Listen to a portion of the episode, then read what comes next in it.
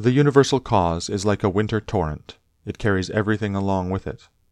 But how worthless are all these poor people who are engaged in matters political, and, as they suppose, are playing the philosopher. All drivellers. Well then, man, do what nature now requires. Set thyself in motion if it is in thy power, and do not look about thee to see if any one will observe it.